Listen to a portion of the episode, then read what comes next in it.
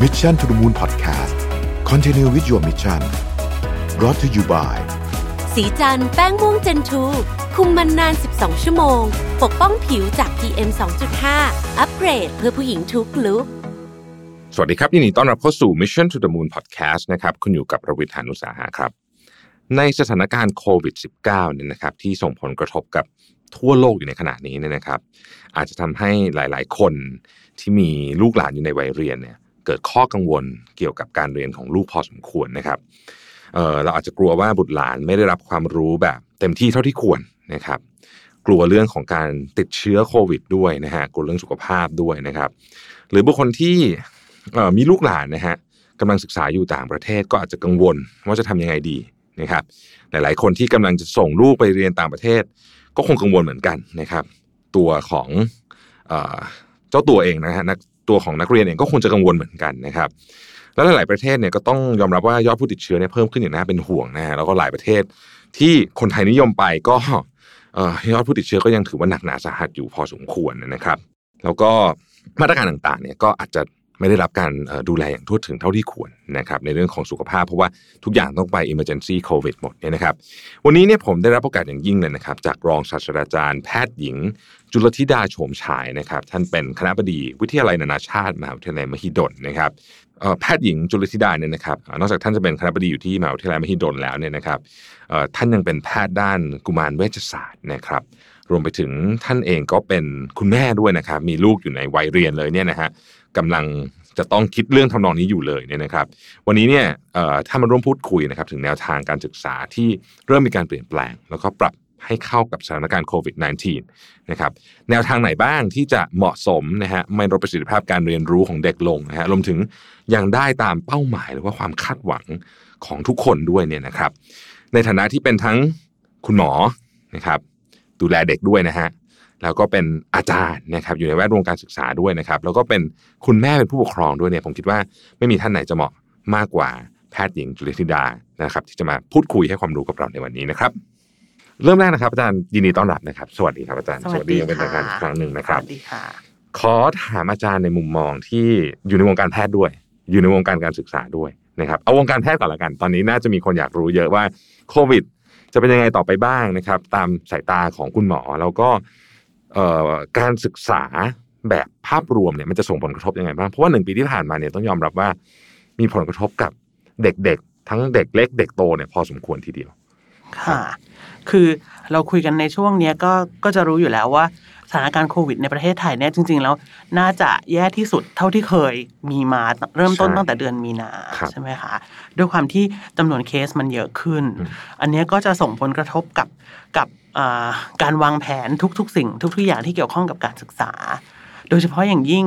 อ่าสิ่งที่อ่านักเรียนที่อยู่ในมัธยมปลาย อาจจะเริ่มมองว่าตัวเองจะต้องมีการสอบครับอ่าไม่ว่าจะเป็นการสอบคัดเลือกการสอบเข้า การสอบโทเฟลการสอบทุกชนิดเนี่ยก็จะถูกอ่า disrupt ไปหมดเลยนะครัคะบถ้าเป็นนักเรียนที่อยู่ในอ่าโรงเรียนนานาชาติพอดีลูกก็เรียนอยู่ในโรงเรียนนานาชาติอืมอ่าการสอบที่เป็นการสอบคีย์ทั้งหลาย ไม่ว่าจะเป็นสิ่งที่เขาเรียกว่า IGCSE หรือ A level เนี่ยครับจริง ๆ แล้วเท่าที่ทราบในปัจจุบันคือถูก cancel หมดแล้วอืมนะคะเพราะฉะนั้นมันก็จะกระทบทั้งทั้งในส่วนอ่าที่เป็นที่ที่เห็นได้เลย ก็คือว่าไทม์ไลน์อะไรต่างๆ เปลี่ยนไปหมดครับแล้วจริง ๆ ข้อสำคัญคือมันก็จะกระทบกับกับความรู้สึก ของของทั้งผู้ปกครองก็ทั้งเด็กมากเลย ทุกคนก็จะรู้สึกไม่แน่นอนกับอนาคต แล้วก็อาจจะมีความหวั่นไหวมีความกังวลเยอะมากครัค่ะบอันนี้โดยเฉพาะสำหรับคนที่มีแผนจะไปต่างประเทศ อันนี้น่าจะเป็นพิเศษด้วยไหมครับอาจารย์ ใช่ค่ะจริง ๆ อะ พอดีพอดีมัน อาพอมันกระทบเรื่องการสอบเนี่ยมันอืมอาจจะกระทบทั้งในทั้งในและต่างประเทศครับอ่าแต่ในต่างประเทศเนี่ยแน่นอน เพราะว่าต่างประเทศมันก็จะมี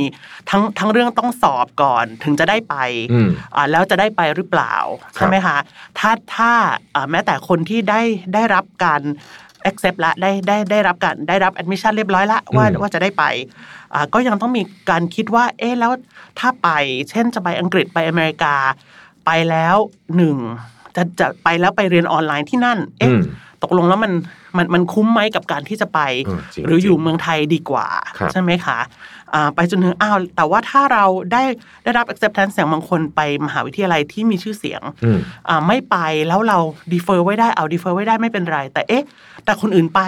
เพราะมันก็จะมีบางคนที่ไปครับนะคะ เอ๊ะแล้วลูกเราจะเสียเปรียบอืม ลูกคนอื่นไหมในเมื่ออ้าวเข้าไป แต่ลูกเราไม่ได้ไปเรียนออนไลน์อยู่ที่บ้านอาจะไม่ได้เจอเพื่อนจะไม่ได้อะไรอืมแม้แต่ในประเทศไทยเองมันก็จะมีอืมมีมีความผันผวนแบบนี้อยู่เช่นเดียวกัน เพราะว่าเด็กไทยเองก็ต้องมาสอบ เช่น ถ้าจะเข้าเช่นวิทยาลัยนานาชาติ ก็ต้องสอบ TOEFL ครับสอบ IELTS ซึ่งซึ่งในปัจจุบันณวันเนี้ยอ่าไม่ได้สอบแน่อืมเพราะเพราะว่าเหตุการณ์เป็นแบบนี้เอ๊ะแล้วทำยังไงดี ไม่มีคะแนนสอบมายื่นทำยังไงดีฮะโอ้นี่แบบนี้ค่ะนี่ดูเป็นเหตุการณ์ที่ค่อนข้างจะ ปั่นป่วนพอสมควรเลยนะฮะใช่ค่ะแล้วก็สองประเทศที่คนไทยนิยมไปเรียนเนี่ยก็ดันหนักทั้งคู่เลยตอนนี้ ใช่ค่ะเรียกว่าหนักสุดเลยในลิสต์ใช่ไหมใช่ฮะก็ค่ะใช่ค่ะก็โอ้โหแล้วก็เลยก็เลยทำให้น่าคิดว่าหลายคนเนี่ยคงจะคิดหลายประเด็นเยอะมากเลย จริงๆมีอีกอันหนึ่งที่ที่เอ่อผมว่าน่าสนใจเหมือนกันก็คือว่า เวลาท่านจะเดินทางไปเนี่ยตอนนี้กฎเกณฑ์มันเปลี่ยนตลอดถูกไหมครับใช่คุณพ่อแล้วคุณแม่เกิดมีเรื่องฉุกเฉินอะไรขึ้นมาเนี่ย จะเดินทางไปก็โอ้โหไม่ใช่ว่าจะไปเยี่ยมลูกได้ง่ายๆใช่สมมติลูกอยู่ค่ะที่นู่นใช่ไหมฮะใช่หรือลูกจะเดินทางกลับ ก็ไม่รู้ว่าอีกสองเดือนจะเป็นยังไงใช่ใช่ไหมค่ะฮะคือมันอืมตรงเนี้ยมันก็มันก็ต้องก็ก็ทำให้คุณพ่อคุณแม่ได้ต้องต้องหันมาคุยกัน แล้วก็ครับมองว่า เอ๊ะตกลงความเสี่ยงแบบไหน คือความเสี่ยงที่เรารับได้อืมใช่ไหมคะมันก็จะมีความเสี่ยงแบบแบบอย่างที่คุณวิทย์พูดก็คือ เอ๊ะเราถ้าสมมติว่าลูกเราไม่ไม่ต้องเป็นโควิดหรอกครับเป็นเป็นไส้ติ่งอักเสบก็ได้ค่ะอ่าโอเคอยู่อังกฤษอืมแล้วแล้วลูกต้องเข้าผ่าตัดแล้วใช้เวลา 15 วัน เพราะมันอืมต้องควอรันทีนกว่าจะถึงตัวลูก อันนี้คุณพ่อแม่รับได้ไหมสมมติอืมใช่ไหมคะ แต่แต่ในขณะเดียวกันความเสี่ยงอีกแบบหนึงก็คืออ้าวแต่ว่าเด็กคนอื่นที่ไปเรียน ได้ไปเรียนได้ประสบการณ์ การอยู่บนแคมปัสของมหาวิทยาลัยชั้นนำในอังกฤษในอเมริกา ส่วนลูกเราเรียนออนไลน์อยู่ที่บ้านอืมอะตรงนั้นก็เอ๊ะแล้วแล้วเวลาที่ไปสมัครงานสมมติ เอ๊ะเขาลูกเราจะคอมเพ t ทีฟเท่าลูกเขาไหมอันนั้นก็เป็นความเสี่ยงอีกแบบหนึ่งอืมเพราะฉะนั้นมันคงต้องต้องนั่งลงคิดดีๆเลยค่ะว่าความเสี่ยงแบบไหนคือความเสี่ยงที่คุณพ่อคุณแม่และลูกรับได้อืมเป็นช่วงเวลาที่ ยากมากเหมือนกันนะครับสำหรับคนที่กำลังจะต้องแพลนเรื่องการศึกษาต่อในช่วงนี้ ใช่ค่ะ อาจารย์มองเรื่องวัคซีนซึ่งเป็นความหวังสูงสุดของมนุษยชาติอันเนี้ยตอนนี้เนี่ยนะครับว่าเป็นยังไงบ้างครับวัคซีนของเราเราโอกงโอกาสเป็นยังไงในแวดวงทางการแพทย์เนี่ยเขาพูดกันในเรื่องนี้ยังไงบ้างครับ คือตอนเนี้ยวัคซีนถ้าถ้าเป็นทั่วโลกเนี่ยก็ ก็มันก็มีการ roll out ในในหครัลายบๆที่ที่อังกฤษอเมริกาก็เริ่มครับของประเทศไทยเนี่ยอ่าเท่าที่เห็นจากอ่ารายงานข่าวหลายๆอันเนี่ยก็คือเดือนกุมภาเนี่ยครับอ่าวัคซีนของจีนอืมจะเข้ามาแล้วอ่าถ้าถ้าจำไม่ผิดคือ 2 0 0 0 0 0 โดสครับแล้วก็พอมีนาอีก 8 0 0 0 0 0 โดสอืมแล้วก็พอเมษาเนี่ยก็ก็จะเริ่มต้นวัคซีนที่อ่าเป็นของ a s t r a z เซ e c a ครับอ่าที่ที่คุณภาพดีมาก แล้วก็ให้ให้อ่าบริษัทในประเทศไทยผลิตอืม ก็จะถูกจะถูกอ่านำออกมาใช้ แล้วก็ครับศักยภาพในการผลิตฟังดูดีมากๆก็คือครับถ้าจำไม่ผิดคือประมาณ 12 ล้านโดสต่อเดือนต่อเดือนอ๋ออ่าเพราะฉะนั้นโอก็ก็จะก็จะได้แต่ถึงอย่างไรก็ตามอะค่ะถ้ามองภาพนี้ในภาพรวมอ่าโควิด มันจะไม่ได้หายไปอย่างอย่างปาฏิหาริย์อย่างแน่นอนอืมคนก็ยังจะต้องมีความกริ่งเกรงอยู่ในหลาย ๆ ระดับ รวมทั้งจริง ๆ แล้วอืมการที่จะให้ทุกคนถูกถูกปกป้องจากโควิด เนี่ยมันมันมันจะเป็นอะไรที่ยากมากแล้วค่ะโดยเฉพาะอย่างนี้ในในที่ที่ไม่ใช่กรุงเทพอืมใช่ไหมคะเพราะว่ามันมันจะจะทำยังไงดีให้คนได้ได้วัคซีนตัวนี้อืมแล้วก็ข้อสำคัญที่สุดก็คือวัคซีนจริง ๆ นั้นมันได้มันไม่ได้ป้องกันการติดแต่มันป้องกันโรคที่รุนแรงอ่าจากโควิดครับดังนั้นมันแปลว่าคนเนี่ยอาจจะติดนะคะ แล้วตัวเองสบายดีไม่เป็นไรแต่เอาไปให้ เช่น ผู้สูงอายุที่บ้านอืมดังนั้นการบริหารจัดการอืมอ่า priority ในการได้วัคซีนว่าอืมอ่าเช่นผู้สูงอายุอ่าได้ก่อนอาบุคลากรทางการแพทย์อ่าและสาธารณสุขที่อยู่ด่านหน้าได้ก่อน อะไรแบบเนี้ยค่ะ จึงมีความจำเป็นมากครับเอ่ออาจารย์ครับมันมีโอกาสเอ่อตอนนี้วัคซีนก็ดูเป็นข่าวที่ ที่ที่ development เนี่ยเราติดตามก็รู้สึกว่าเออมันก็ดีขึ้นเรื่อยๆ แต่มันมีโอกาสที่จะเกิดอะไรที่มันสะดุดไหมครับในในในอดีตที่ผ่านมานี่มันมีเรียนต case ไหมครบงๆว่ามันมันคงแล้วแต่ศักยภาพในการผลิตของเราอะค่ะอืมเพราะว่าครับเพราะว่าศักยภาพของสยามไบโอไซเอนซ์ที่เป็นคนผลิตของแอสตราเซเนกาเนี่ยก็จะเป็นจะเป็นจะเป็นตัวใหญ่ แต่ในขณะเดียวกัน จริง ๆ แล้วบริษัทเอกชนสามารถนำเข้าได้นะคะอืมคือครับถ้าอ่าข้อสำคัญที่สุดคือวัคซีนใด ๆ ก็ตามที่ออย approve แล้วเนี่ยนะคะ เชื่อถือได้อืมเพราะในอย.นั้นมีนักวิชาการดูให้อย่างดีว่าครับปลอดภัยและและมีประสิทธิภาพอ่าความสะดุดมันอาจจะอยู่ที่การอ่า roll out อะค่ะการอืมการแจกจ่ายมากกว่าค่ะครับโลจิสติกของการแจกจ่ายตรงนั้นนะคะอืมคิดว่าอ่าถ้าถ้าจะมีปัญหา อืมครับ ก็ยังยังถือว่าเป็นข่าวที่ ผมเชื่อว่าทุกคนรอคอยตอนนี้ใช่เพราะเราเออหลายคนก็เริ่มรู้สึกค่อนข้างเหนื่อยกับการโควิดพอสมควรแล้วใช่ค่ะนะครับคราวนี้ขอถามอาจารย์ในมุมมองของผู้ปกครองมั้งนะครับ ในสถานการณ์แบบนี้เนี่ย คือช่วงเนี้ยมันกลับมาอีกแล้ว ตอนนี้ทุกคนก็โรงเรียนหยุดอีกเหมือนเดิมนะฮะใช่เอ่อมีข้อกังวลในในสถานะการศึกษาด้วยเป็นคุณหมอด้วยนะครับ มีข้อกังวลเกี่ยวกับเรื่องของศักยภาพของเด็กที่เจอโอ้โหเนี่ยโควิดมาปีกว่าเนี่ย มีเรื่องอะไรที่ที่อาจารย์กังวลบ้างครับ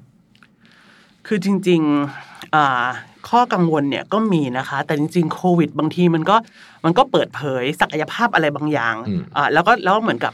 เหมือนกับเทรนเด็กให้เป็นอะไรบางอย่างที่จริงๆเราเราไม่ได้รู้ด้วยซ้ำว่าจริงๆเขาเป็นได้ครับข้อกังวลจริงๆเนี่ยอย่างแรกเลยก็คือว่าการที่เด็กอ่า ไม่ได้ไม่ได้ไปโรงเรียนนะคะ ถ้าเป็นเด็กเล็กเนี่ยจริงๆคุณพ่อแม่ที่มีเด็กเล็กเนี่ยจะทราบเลยว่า คือคือหนักหนามากและเห็นใจอย่างมากหนักมากครับน่าสงสารมากทั้งทั้งเด็กและคุณพ่อคุณแม่จริงครับอ่าสำหรับเด็กโตก็จะเป็นอีกแบบลูกอืมพอดีลูกลูกเป็นเด็กโตครับก็ก็จะเป็นอีกแบบตรงที่ความความ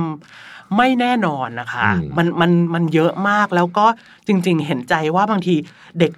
ไม่ไม่สามารถที่จะเข้าใจได้ว่าอะไรกันนักหนาเนี่ยอืมคือเมื่อวานนี้เป็นนี้เอาวันนี้เป็นอีกอย่างหนึ่งอืมเพราะฉะนั้นจริง ๆ แล้ว คุณพ่อคุณแม่เนี่ยแหละค่ะ คือคีย์อืมคือคือหัวใจเลยค่ะ ของการอย่างแรกคือสร้างความนิ่ง ให้ให้ให้กับบ้าน คุณพ่อคุณแม่อ่าได้ข้อมูลอะไรมาอ่า process กันเอง พูดคุยกันเองแล้ว แล้วก็พยายามให้ให้มันนิ่งไว้ก่อนครับอันแรกนะคะ อันที่สองก็คงจะเป็นการที่อืม คุณพ่อคุณแม่เองก็ต้องสอนถ้าเป็นเด็กโตโดยเฉพาะเด็กมัธยมปลายเนี่ย ว่าว่าน้องๆเนี่ยคงจะต้องอาทำให้ทำให้เหตุและปัจจัยมันมันมันพรามที่สุดมันมันมันดีที่สุดเท่าที่มันจะเป็นได้ก็คือว่าแปลว่าอะไรแปลว่า อย่างเช่น ยกตัวอย่างง่ายๆลูกสาวกำลังจะสอบ IGCSE ปีเนี้ยครัค่ะบอ่าแล้วก็เนี่ยค่ะ ก็คงจะไม่ได้สอบอืมแต่ถึงยังไงก็ตามสิ่งที่คุยกับลูกก็คือ ก็คือลูกมีแผนดูหนังสืออย่างไรทำข้อสอบ อ่าอาจจะม็อกจะจะทำข้อสอบเทียมข้อสอบจริงอะไรยังไงทำไปเลย เพราะเมื่อไหร่ก็ตามที่โอกาสเปิดอืมโอกาสนั้นอาจจะเป็นตอนสอบม็อก อาจจะเป็นการสอบอย่างอื่น ซึ่งอาจจะมาแทนที่เมื่อไหร่มีโอกาสเปิดทำเลยทำให้ดีที่สุด เพราะว่าเราไม่รู้ว่าเราจะได้โอกาสอีกเมื่อไหร่ครับเป็นจริงกับเช่นการสอบข้อสอบภาษาอังกฤษเช่นเดียวกันอืมอ่าอืมเพราะ i อ l TOEFL อาจจะปิดแล้วเดี๋ยวอาจจะเปิดเตรียมตัวหนังสือดูหนังสือไว้เมื่อไหร่ก็ตามที่เปิดเราสอบเลยอืมอืม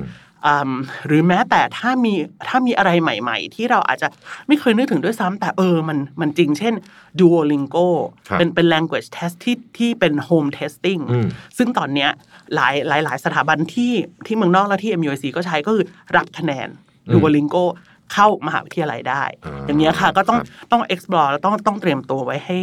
ไว้ให้พร้อมอะอืค่ะมครับเพราะอย่างอย่างอย่างที่อาจารย์ว่าจริงๆคือ เราไม่ได้เราไม่รู้จริงๆว่าอยู่ดีๆ เออเราอาจจะคุมโควิดได้ดี แล้วก็กลับมาใช่เปิดสอบได้ก็เป็นไปได้ ใช่ค่ะนะครับ แต่สำหรับเออเด็กเล็กนี่ผมขอคอนเฟิร์มนะครับ เพราะว่าลูกผมสองคนก็ตอนนี้เรียนจากที่บ้านนะครับ โอ้โหแบบใช่บันเทิงค่ะมาก ๆ ครับ ต้องบอกเลยนะฮะอ๋อค่ะโอ้โหคือคิดว่าการเรียนทางไกลเนี่ยไม่ค่อยเหมาะกับเด็กเล็กสักเท่าไหร่ ใช่ค่ะ เป็นเป็นโอ้โหแบบเหนื่อยเหนื่อยเหนื่อยอันนี้เหนื่อยนี่เห็นใจทุกๆมันคนจผิดริลังกษณะพัฒนาการของเด็กๆใช่นะคะใช่ใช่เข้าใจแล้วเขาก็ค่ะเราเนี่ยพยายามให้เขาไม่ ไม่ไม่ดู iPad ดิตอนนี้กลายเป็นสลับกันไปหมดเลยเห็นใจมาแต่กก็ค่ะหวังว่าจะคลี่คลายโดยเร็วครับ ก็ทีนี้สถานการณ์ตอนนี้เนี่ยก็ต้องบอกว่าโอ้โห มีทั้งเด็กนักเรียนที่อาศัยอยู่ที่ต่างประเทศกลับไม่ได้นะครับ ยังติดอยู่พอสมควรเอ่อบางบางบางส่วนก็อยากกลับบางส่วนก็อาจจะคิดว่าเอออยู่ต่อก็ได้อะไรเนี่ยนะครับ รวมถึงคนที่จะไปเรียนต่อในต่างประเทศด้วยเนี่ยนะครับ อาจารย์ในฐานะที่เป็นทั้งคุณหมอด้วย เป็นอาจารย์ด้วยเป็น คุณแม่ด้วยเนี่ย ตอนนี้เอาไงดีครับสำหรับอันนี้สำหรับคุณพ่อคุณแม่ และและตัวเด็กด้วย ตอนนี้จะคุยกันจะคุยประเด็นไหนดี อะไรที่ต้องพลอยเอาบ้างครับคือจริง ๆ มันอาจจะต้องเริ่มต้นจากการที่เราเปิดใจแล้วก็แล้วก็เสาะหาอืมทางเลือกที่เราจะมีได้อะค่ะอืมถ้าเป็นเด็กๆที่จะไป เอาเอาเป็นเด็กที่อยู่ต่างประเทศก่อน แล้วก็คือจริงๆเป็นจำนวนมากเลยที่กลับอืมมาแล้ว เพราะว่าเพราะว่าก็คือคุณพ่อแม่ก็เกิดความกังวลว่าลูกอยู่ต่างประเทศแล้วยังไงต่อใช่ก็กลับมาบางคนก็เรียนออนไลน์ เรียนออนไลน์บางคนโอเคเลยนะคะอ่าบางคนไม่ไม่ไหวเพราะเพราะจริงๆบางทีเวลาที่มันต่างกันเยอะมาก อย่างเช่นอ๋อใช่ใช่อย่างเช่นอังกฤษกับเราเนี้ยค่ะ คือเด็กเรียนออนไลน์บ่ายสองถึงเที่ยงคืนทำกันบ้านถึงตีสองอะไรคือมันมันอ่ามัมันไม่ไหวเลย อืมอ่าอย่างเงี้ยคุณพ่อแม่ก็อาจจะต้องลองคิดดูว่าหนึ่งอ่ามหาวิทยาลัยที่ลูกเรียนที่ต่างประเทศนั้น มี partnership กับมหาวิทยาลัยในประเทศไทยหรือไม่อ่าโอเคอ่าอ่าอ่าเช่น MUIC เราก็จะมี partnership กับกับมหาวิทยาลัยที่อังกฤษและอเมริกาอืมแปลว่าครับอะไร แปลว่าจริง ๆ ลูกสามารถขอมาเป็น visiting student อ๋อที่ประเทศไทยได้ แล้วก็แล้วก็เรียนวิชาที่ลูกควรจะเรียนที่อเมริกาหรืออังกฤษนั่นแหละ เรียนในประเทศไทยอืมได้เครดิตไปไปตาม study plan ไปอืมไปตามแนวทางอย่างชัดเจนไปได้เรื่อยๆ อย่างเงี้ยค่ะ อันนี้อันนี้เราก็มีนะครัคะบอ่าก็เป็นเป็นอันหนึงที่ควรจะดูอืมอ่าส่วนอีกอันหนึ่งก็คือสำหรับสำหรับคุณพ่อคุณแม่ที่ที่ลูกกำลังจะไปหรือจริงๆ หลายหลายท่านมากเลยคือคือลูกเนี่ยได้ได้แล้วค่ะ เข้าได้แล้วอืมแต่แต่ยังไปไม่ได้หรือหรือกลัวไม่อยากไปครับอืมอันเนี้ยก็ต้องช่างใจดีๆ อย่างอย่างที่เรียนไปแล้วว่าว่าอ่าคงจะต้องมานั่งคุยกันว่าความเสี่ยงแบบไหน คือความเสี่ยงที่เราคิดว่าเราพอรับได้อืม ในขณะเดียวกันในประเทศไทยนี้เรามีทางเลือกอะไรอืมเช่น เราดีเฟอร์ไว้เราจะเริ่มเรียนอะไรในประเทศไทยก่อนดีไหมมันครับอ่าเช่นเปิดเข้าไปดูเลยค่ะ ตามเว็บไซต์ของโปรแกรมที่เราสนใจอืมบางครั้งเราจะพบว่าอาจารย์ที่สอนในโปรแกรมนั้นจริง ๆ แล้วคือ คืออาจารย์ที่ที่ที่เป็นอาจารย์ในฝันของเรานะคะ หมายถึงว่าเราไปเรียนเมืองนอกเพราะเราอยากจะ จะจบออกมาแล้วเป็นอาจารย์แบบนี้ คือมีเช่น เช่นจบตรีโทเอกที่อเมริกาเรียน computer science อะไรแบบเนี้ยค่ะ คือจริง ๆ จริง ๆ มีคนเหล่านั้นเยอะมากนะคะ ในประเทศไทยในหลาย ๆ สถาบัน เพราะในบางครั้ง อันนี้พูดจากประสบการณ์ว่าลูกเรียนอินเตอร์ เด็กหลายคนในโรงเรียนอินเตอร์เนี่ยถูกสอน ซึ่งซึ่งถูกต้องนะคะว่าว่าเขาควรจะต้องตั้งเป้าไว้ว่าจะไปต่างประเทศอืมเพราะฉะนั้นพอพอมันไม่ได้ไปเนี่ยมัน มันรวนมากอืมแต่แต่แต่มันไม่มีประโยชน์อะค่ะที่เราจะที่เราจะ frustrate ที่เราจะหงุดหงิด เพราะว่ามันมันทำอะไรไม่ได้ แต่ถ้าเราหันมาดูมันมันจะมีหลายโปรแกรมมากเลยนะคะที่จริงๆแล้วอาจารย์คุณภาพสุดยอดอืมในหลาย ๆ สถาบันอาจอาจจะเป็นอาจจะกลายเป็นการที่เด็กได้ได้ประสบการณ์อะไรใหม่ๆอะค่ะได้ได้เรียนรู้ที่จะที่จะที่จะท่องโลกในแบบใหม่ ที่ที่ไม่ใช่แบบที่เขาคาดไว้ คาดไว้ตั้งแต่ต้นอืมแต่แต่ได้ประโยชน์เท่าเทียมกันอืม ทีนี้เอ่อขออนุญาตถามในมุมมองของการแพทย์นิดหนึ่งนะฮะสมมุติว่าไปตัดสินใจไปแบบอะลุยไปดูเนี่ยนะครับเอ่อในโดยเฉพาะในอังกฤษกับสหรัฐอเมริกาเนี่ยครับสถานการณ์ตอนนี้เนี่ยสมมุติว่าบังเอิญเราบังเอิญอย่างอย่างที่คุณหมอว่าป่วยเป็นอะไม่ต้องเป็นโควิดก็ได้เป็นอย่างอื่นก็ได้เนี่ย สถานการณ์เรื่องของโหลดของการแพทย์ตอนนี้ที่ทางที่นู่น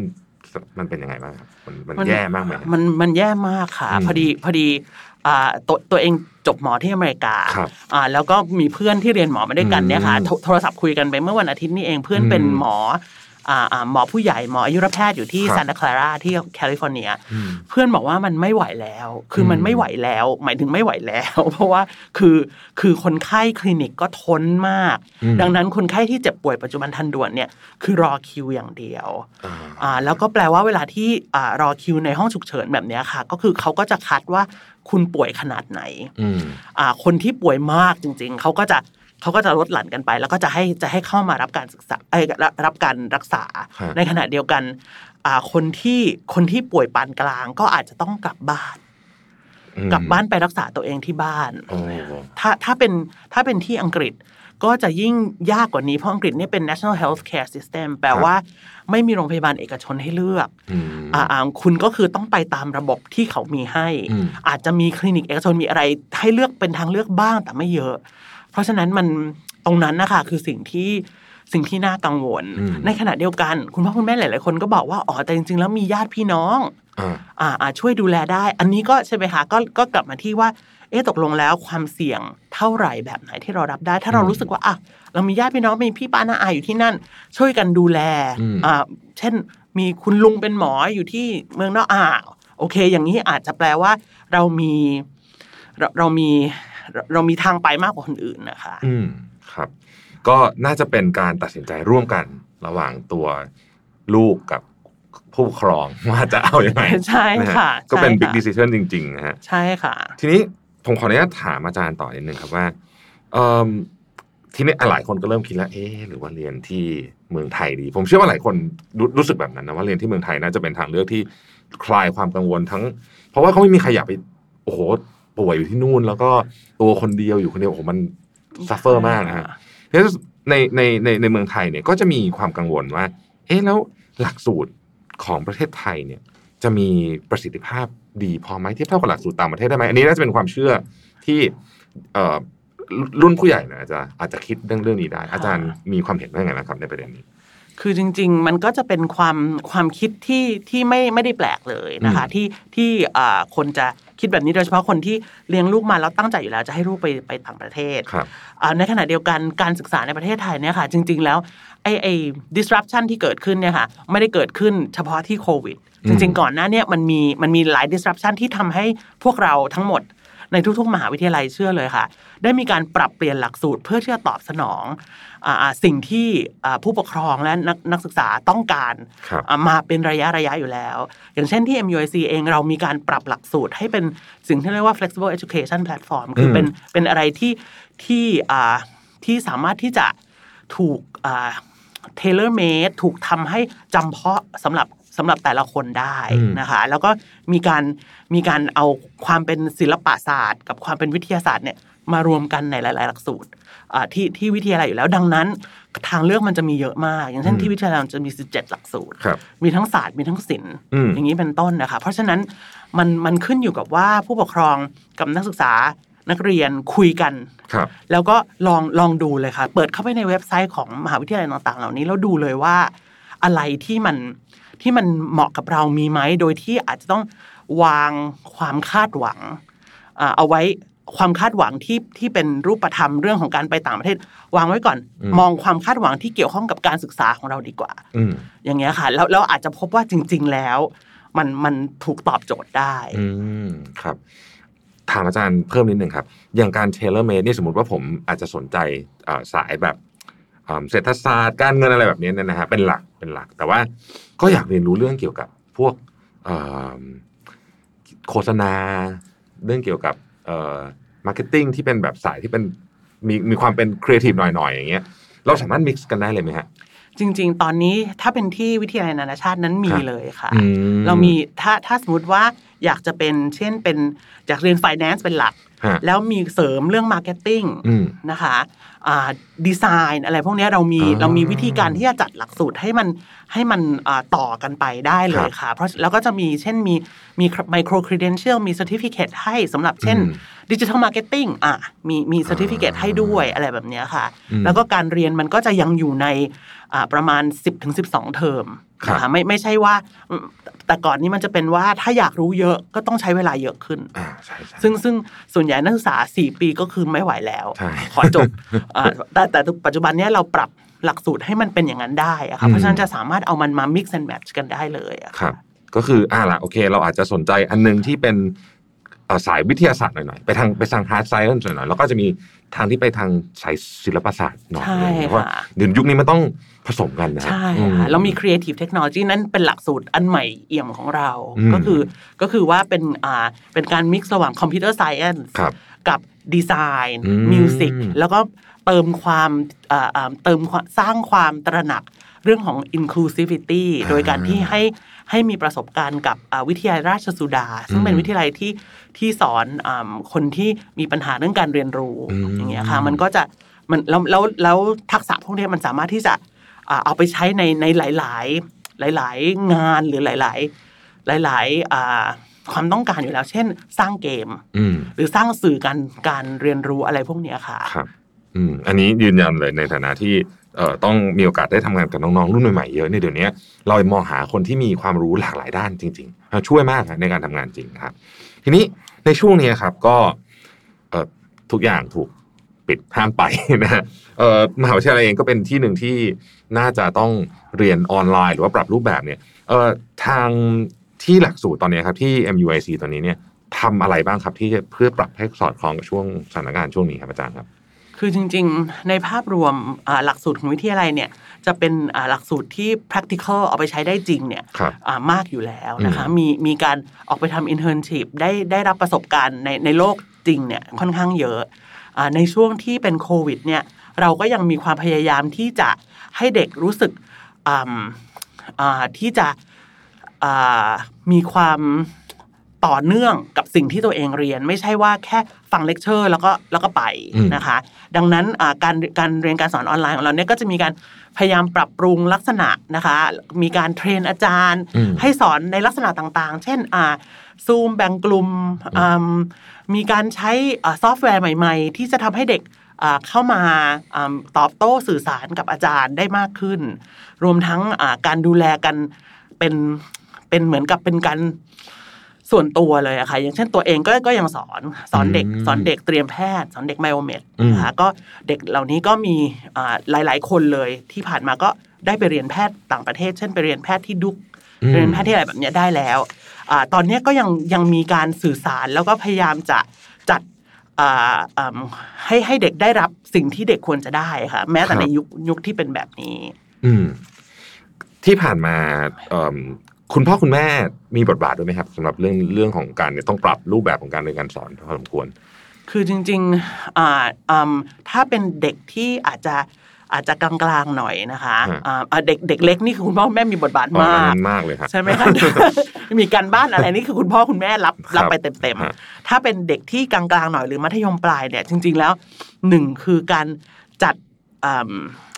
ที่ของของเด็กอะค่ะอืมให้อืมให้ให้มีที่ที่จำเพาะอืมเหมือนเหมือนการไปโรงเรียน ซึ่อืงมอันเนี้ยสำคัญคืออ่าบางบางบางบางบ้านเนี่ยเขาไม่ได้ถูกดีไซน์มาให้เป็นแบบนั้น คือเด็กไม่ได้มีไม่ได้มีพื้นที่ของตัวเองโดยฮะโดยแท้จริง เพราะฉะนั้นอันเนี้ยก็เป็นเป็นเรื่องสำคัญอ่าการที่จัดระบบของอ่าชีวิตความเป็นอยู่ก็เป็นอืมเป็นเรื่องสำคัญเพราะเวลาที่เราออนไลน์เนี่ยเรามักจะสบายสบายอ่าใช่เด็กๆก็จะใช่ตื่นสายใช่เพราะว่าใช่ไม่ไม่ไม่ต้องไปโรงเรียนไม่ครับไม่ต้องไปไม่ต้องเดินทางอืมแต่จริง ๆอะอ่า การที่จัดให้เด็กมี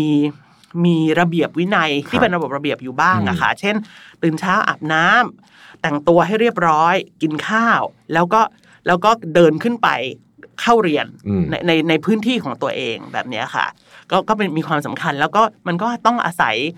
อ่าความพยายามนิดนึงเพราะบางครั้งเวลาที่เราพวกเราอยู่บ้านด้วยกัน เราก็มักจะเผลออืมอ่าบ่อยบ่อยๆอะค่ะ ที่บ้านเองก็เกิดอ่า ทั้งที่อ่าเราเผลอว่าลูกเรียนหรือบางทีลูกเผลอว่าเราสอนอืมอ่าอย่างเงี้ยค่ะ เพราะฉะนั้นมันก็อาจจะต้องมีความเห็นอกเห็นใจแล้วก็แล้วก็เอ่อต่อกันและกันนิดนึงว่านี่มันคือเวลาที่ทุกคนเหมือนกับใช้พื้นที่ร่วมกันใช่อย่างเงี้ยนะคะใช่ครับ จริง ๆ ผู้ใหญ่ก็ต้องเป็นเหมือนกันนะครับ ผู้ใหญ่ก็ถ้าไม่ยอมอาบน้ำแต่งตัวเนี่ยก็จะหนืดอยู่ไม่ใช่ค่ะแล้วก็ผู้ใหจะญ่ไม่ได้ทำอะไรเราวันนั้นใช่ฮะใช่ก็ค่ะตอนนี้โอ้โหแต่ตอนนี้เรื่อง space ที่สำคัญมากนะครับเพราะว่าคุณพ่อคุณแม่ก็ work from home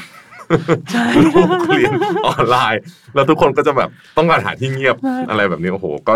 ก็ต้องต้องมี empathy เยอะๆนะช่วงนี้ต้องต้องต้องระวังกระทบกระแทกกันพอสมควร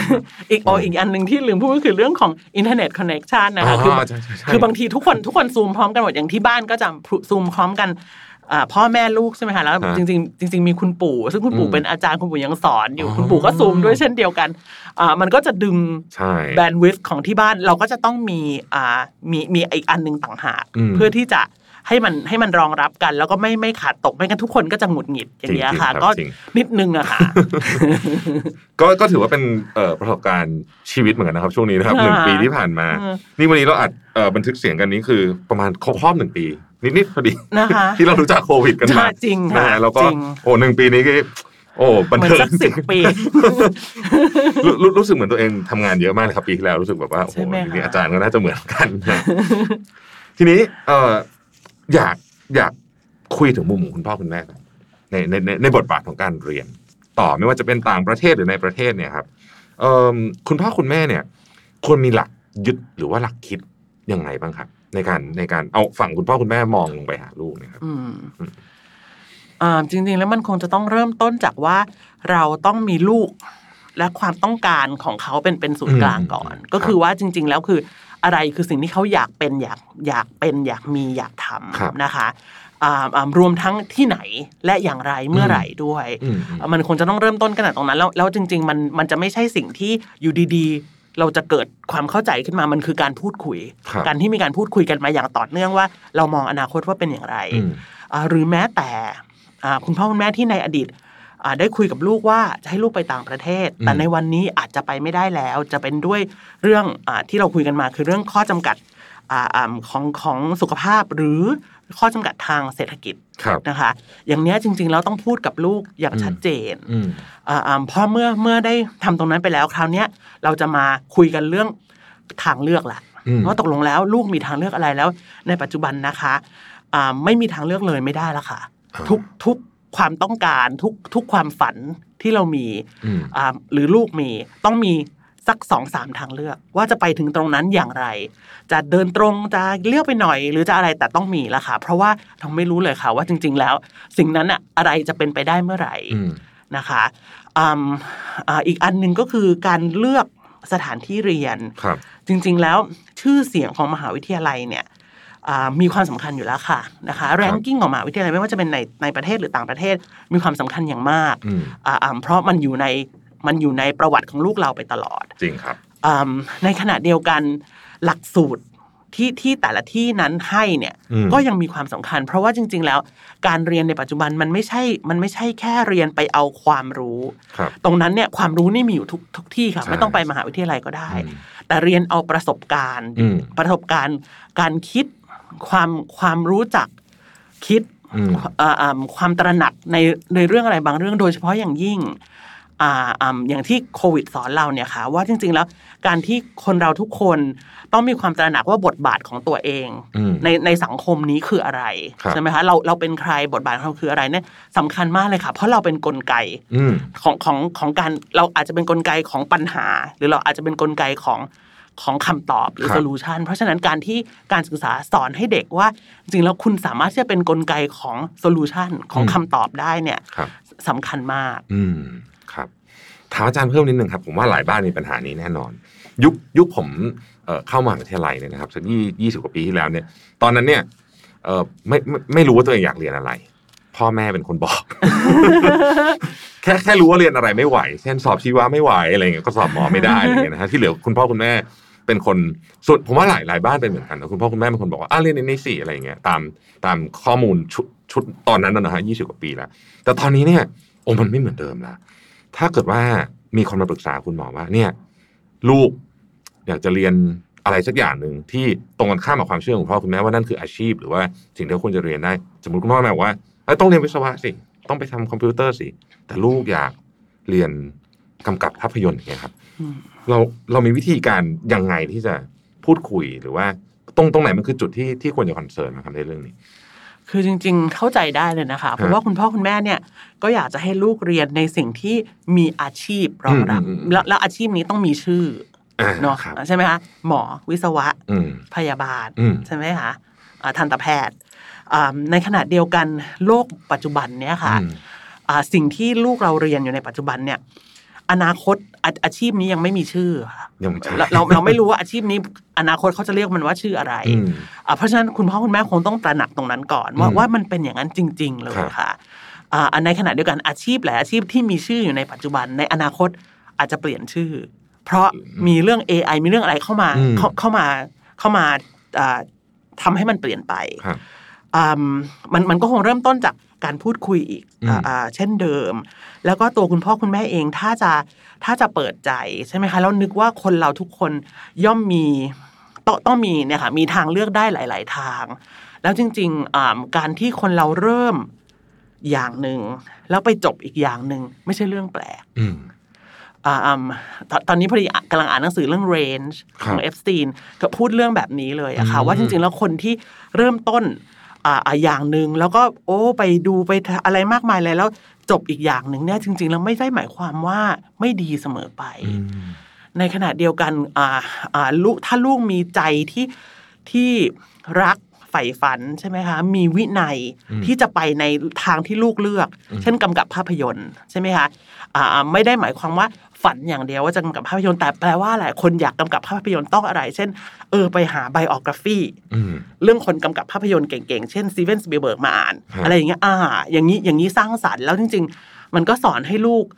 อ่ามีทักษะด้วยอะค่ะ ว่าว่าเราอยากรักจะทำอะไรไม่ใช่อยู่ดีๆ เราฝันว่าเราจะเป็นแล้วเราจะได้เป็นอืมแต่มันคือต้องหาข้อมูลต้องคิดต้องวิเคราะห์อย่างเงี้ยค่ะอืม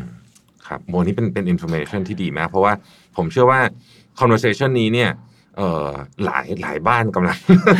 ต้องพูดคุยหรือกำลังจะต้องใกล้ๆจะพูดคุยแล้วแล้วก็เอ่อยุคสมัยมันเปลี่ยนไปจริงนะครับอาจารย์เนาะตอนสมัยก่อนนู้นเนี่ยเราสามารถเรียกชื่ออาชีพได้แล้วมันก็เป็นแบบนั้นจใช่ริงๆก็มีอยู่ค่ะแค่นั้นแหละที่ที่ที่เป็นแต่โอ้โหยุคนี้มันใช่ค่ะห้าปีต่อจากนี้ก็ไม่ไม่รู้เหมือนกันว่าจะมีใช่ค่ะอาชีพอะไรเกิดขึ้นมาใหม่บ้างนะฮะ โอ้มันเป็นมันเป็นโลกที่คุณพ่อคุณแม่เองก็ต้องปรับตัวนะครับใช่ค่ะ ที่ใช่ะคุณหมอว่าเมื่อกี้คุณหมอพูดคำว่า agility เนี่ยจริง ๆ คุณพ่อก็ต้องคุณพ่อคุณแม่ก็ต้องใช่มีความค่ะอาจายพอสมควรเหมือนกันใช่ไหมฮะค่ะแล้วก็บริหารความคาดหวังของตัวเองอืมเพราะบางทีคุณพ่อคุณแม่ก็จะโตมาในโลกแบบหนึ่งใช่ไหมคะใช่ในบางครั้งโลกโลกที่คุณพ่อคุณแม่โตมาเอ่อ คุณพ่อแม่อาจจะมองว่าโอ้ยเราพลาดโอกาสอืมอืมตรงนี้ไป เราอยากมอบโอกาสนี้ให้ลูกอ่าซึ่งจริง ๆ เราไม่ผิดนะคะทุกอืมพ่อแม่ทุกคนมีมีความหวังมีมีมีสิ่งนั้นซ่อนอยู่ในใจ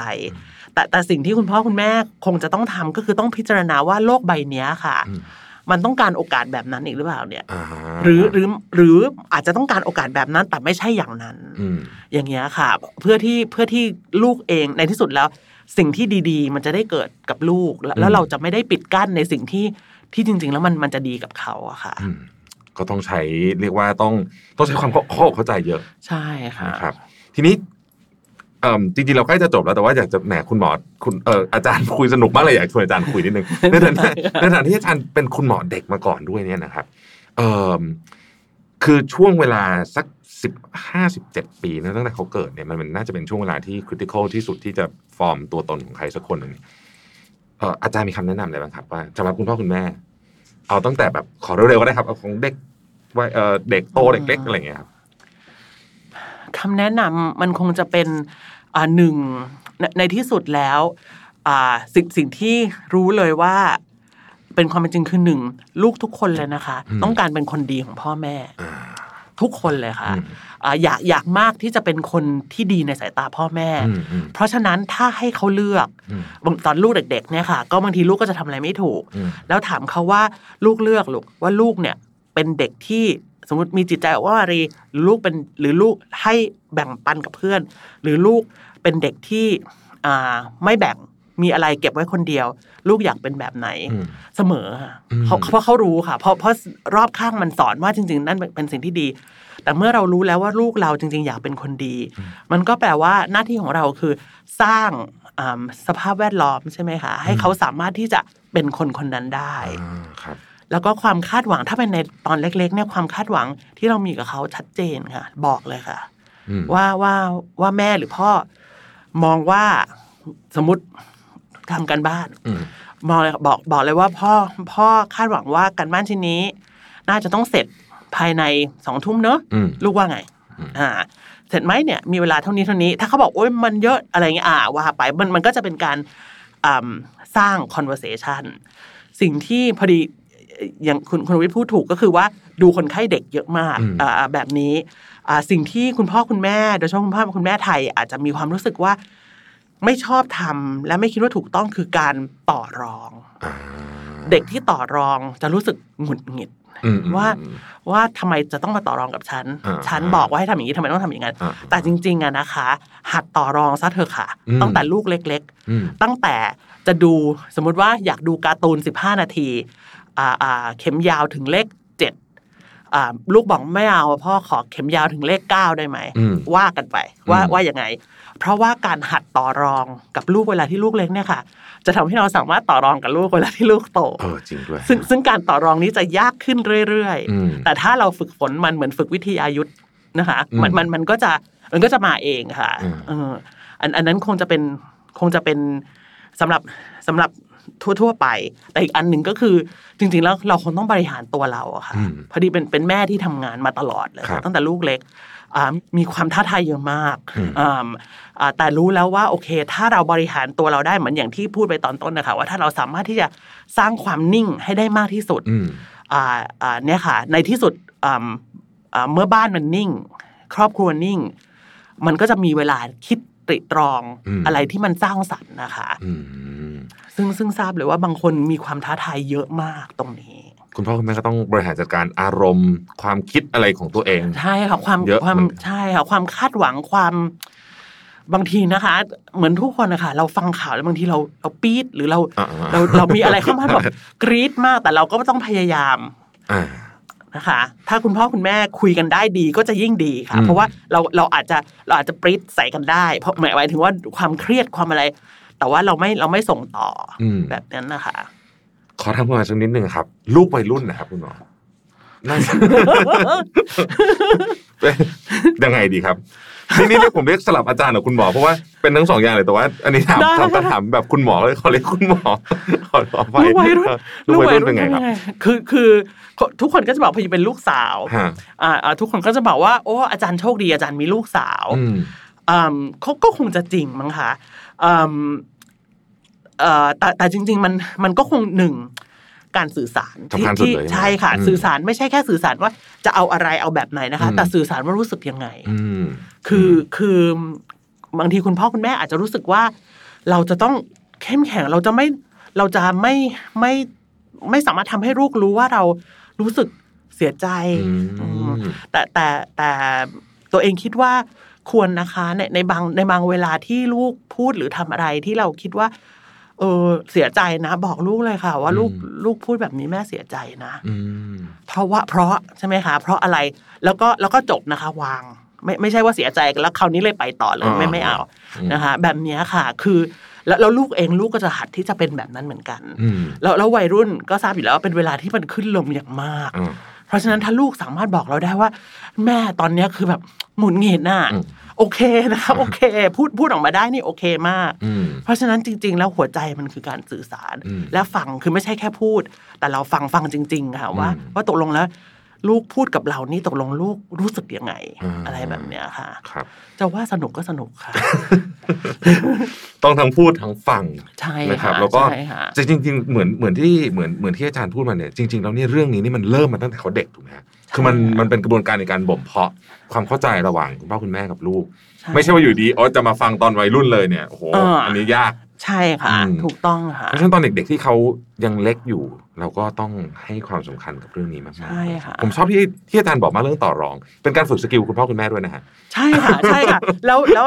จริง ๆ ก็จะมีพอดีก็จะมีลูกศิษย์ที่เป็นอ่าหมอเด็กที่ตอนนี้มีลูกเล็กอืมๆเขาก็จะมีเขียนใน Facebook ของเขาเองอะไรเงี้ยก็ก็นับถือในความครีเอทีฟอ่าฮะในในการต่อรองของของลูกศิษย์เรากับลูกของตัวเองอืมอ่าแล้วก็แล้วมันก็จะขำก็ขำนะคะเออแต่ก็แต่ก็รู้สึกว่าโอ้ถ้าเป็นเรานี่เราจะคิดทันได้ขนาดนี้ไหมเนี่ย น่าสนใจน่าสนใจมากเลยครับ โอ้วันนี้เนี่ยผมและท่านผู้ฟังทุกท่าน เชื่อว่าได้รับความรู้ไปแบบมหาศาลมากขออนุญาตสรุปประเด็นสำคัญสำคัญสักนิดหนึ่งนะครับ ก็อันที่หนึ่งเลยเนี่ยตอนนี้ต้องบอกว่า เรื่องของระบบการศึกษาไทยเนี่ยนะครับ ก็เข้าใจแหละว่าเเรื่องนี้มันมีความเสี่ยงเยอะ เพราะฉะนั้นก็ได้ไปปรับระบบรองรับความปลอดภัยขึ้นมา อยู่ในระดับที่น่าพอใจพอสมควรแล้วนะครับเรื่องที่สองเนี่ยคือเรื่องของวัคซีนซึ่งทุกคนรออยู่นะฮะของเราที่เป็นล็อตใหญ่สุดก็เป็นของ a s t r a z เซ e c a ซึ่งประสิทธิภาพดี แล้วก็ถ้าได้รับการรับรองจากออยก็ไม่น่าไม่น่าจะมีปัญหาอะไรที่เราที่เรากังวลนะฮะเรื่องที่อาจจะทำให้ล่าช้าไปบ้างก็คือเรื่องของโลจิสติกซะซะเป็นเยอะนะครับ อ่ออันที่สามเนี่ยคือว่าการศึกษาระดับมหาวิทยาลัยในต่างประเทศสถานการณ์ยังคง ก็ต้องบอกว่าน่าเป็นห่วง เพราะว่าประเทศอย่างที่เมื่อกี้เราคุยกันก็คือประเทศที่คนชอบส่งลูกไปเรียนเนี่ย ดันเป็นประเทศที่อาการตอืมณวันนี้ต้องเรียกว่าหนักสุดใช่สองประเทศเลยนะครับ แล้วก็มันก็เกี่ยวข้องกับเรื่องของการวีซ่าเอยต่างๆนานาโอ้โหกระบวนการต่างๆนานานี้แล้วเรื่องที่ลืมไม่ได้เลยก็คือว่าถ้าเกิดอะไรขึ้นมา ตัวคุณพ่อคุณแม่จะเดินทางไปได้ไหมโหนี่เรื่องใหญ่มากเพราะว่า กฎเกณฑ์เดือนนี้กับเดือนหน้าก็ไม่เหมือนกันอีกแล้ว ใช่ไหมครับเอิ่มดังนั้นเนี่ยนักเรียนที่มีแผนจะไปเรียนต่อต่างประเทศนะครับ ก็ต้องคำนึงถึงว่าเอ๊ะเรามีทางเลือกอื่นหรือเปล่าด้วยนะคือมันมีออปชันอาจจะสมมุติว่าจะไปความเสี่ยงขนาดไหน ไปอังกฤษเข้าใจนะว่าสมมติถ้าเราป่วยขึ้นมาเนี่ยโอ้โหต้องทำยังไงบ้างนะฮะเอ่อหรือเราออกจะหาทางเลือกใหม่ ๆ นะครับเอ่อ internship ไหมหรือว่าเป็นเอ่อมีแค่อาจารย์บอกว่า visiting เอ่อ student ก็ได้สำหรับมหาวิทยาลัยที่มี partner นะครับในเมืองไทยนะครับ หรือว่าออนไลน์ก่อนไหมอะไรอย่างเงี้ยนะครับโอ้จริงๆมีทางเลือก พอเราพูดปุ๊บเมื่อกี้เราก็รู้สึกว่าเออทางเลือกมีเยอะมากนะครับ แล้วก็อีกอันนึงก็คือตอนเนี้ยต้องบอกว่าหลักสูตรในประเทศไทยนะครับ เมื่อกี้เราคุยกันถึงหลักสูตรที่ MUIC เนี่ย ปรับให้เข้ากับเรียกว่ายุคใหม่มากขึ้น ที่หลายคนอาจจะมีอยากมีสกิลหลายอย่างนะจะมีอาอยากจะเรียนวิทยาศาสตร์บ้าง ศิลปศาสตร์บ้างรวมๆกัน เพื่อที่จะต่อยอดให้มันเป็นunique กับเรามากที่สุดนะฮะ tailor-made เมื่อกี้อาจารย์คำว่า tailor-made กับเรามากที่สุดเนี่ยนะครับ ก็ตอนนี้มีแล้วทำได้แล้ว สมัยก่อนไม่ค่อยมีทางเลือกเยอะ เดี๋ยวนี้มีแล้วนะครับ ก็สุดท้ายนะครับก็คือคุณพ่อคุณแม่เนี่ย ก็ต้องนั่งลงคุยกัน สื่อสารกับลูก สิ่งที่ลูกชอบเป็นอะไร ความคาดหวังของเราเป็นอะไรนะฮะลองหาจุดดูยังไง แล้วก็ต้องตระหนักว่าจริง ๆ โลกเราเปลี่ยนไป เยอะมากเทียบกับตอนที่คุณพ่อคุณแม่อยู่มหาวิทยาลัยเนาะเปลี่ยนไปเยอะจริงๆนะครับ เพราะฉะนั้นก็คงต้องปรับสถานการณ์ให้เหมาะสมกับกับเรื่องของทั้งเรื่องของโควิดด้วยทั้งเรื่องของความคาดหวังด้วยนะครับทั้งเรื่องของปัจจัยต่างๆ ที่มันมีเยอะแยะไปหมดเมื่อกี้จริงๆต้องบอกว่าเมื่อกี้เรายังไม่ได้คุยเรื่องหนึ่งก็คือเรื่องปัจจัยเรื่องเงินมันอาจะกระทบด้วยเพราะว่าตอนนี้เศรษฐกิจก็ไม่ค่อยดีจริงๆนะครับ ทีนี้สุดท้ายครับ อยากให้อาจารย์ฝาก ถึงมีรายการเรามีคนฟังทั้งเด็ก น้องๆที่กำลังจะไปเรียนต่อ รวมถึงพ่อแม่เลยครับว่า อาจารย์อยากฝากอะไรถึงผู้ฟังของเราบ้างครับ ค่ะถ้าจะอยากฝากในช่วงของความผันผวนนี้ก็คงอยากจะฝากทั้งตัวคุณพ่อคุณแม่ แล้วก็นักเรียนที่ฟังอะค่ะ ให้อ่าให้พยายามอมองอยู่ในสิ่งที่เป็นปัจจุบันนะคะอ่าแล้วก็พยายามที่จะมองคำความคาดหวังของตัวเองแล้ว แล้วหาทาง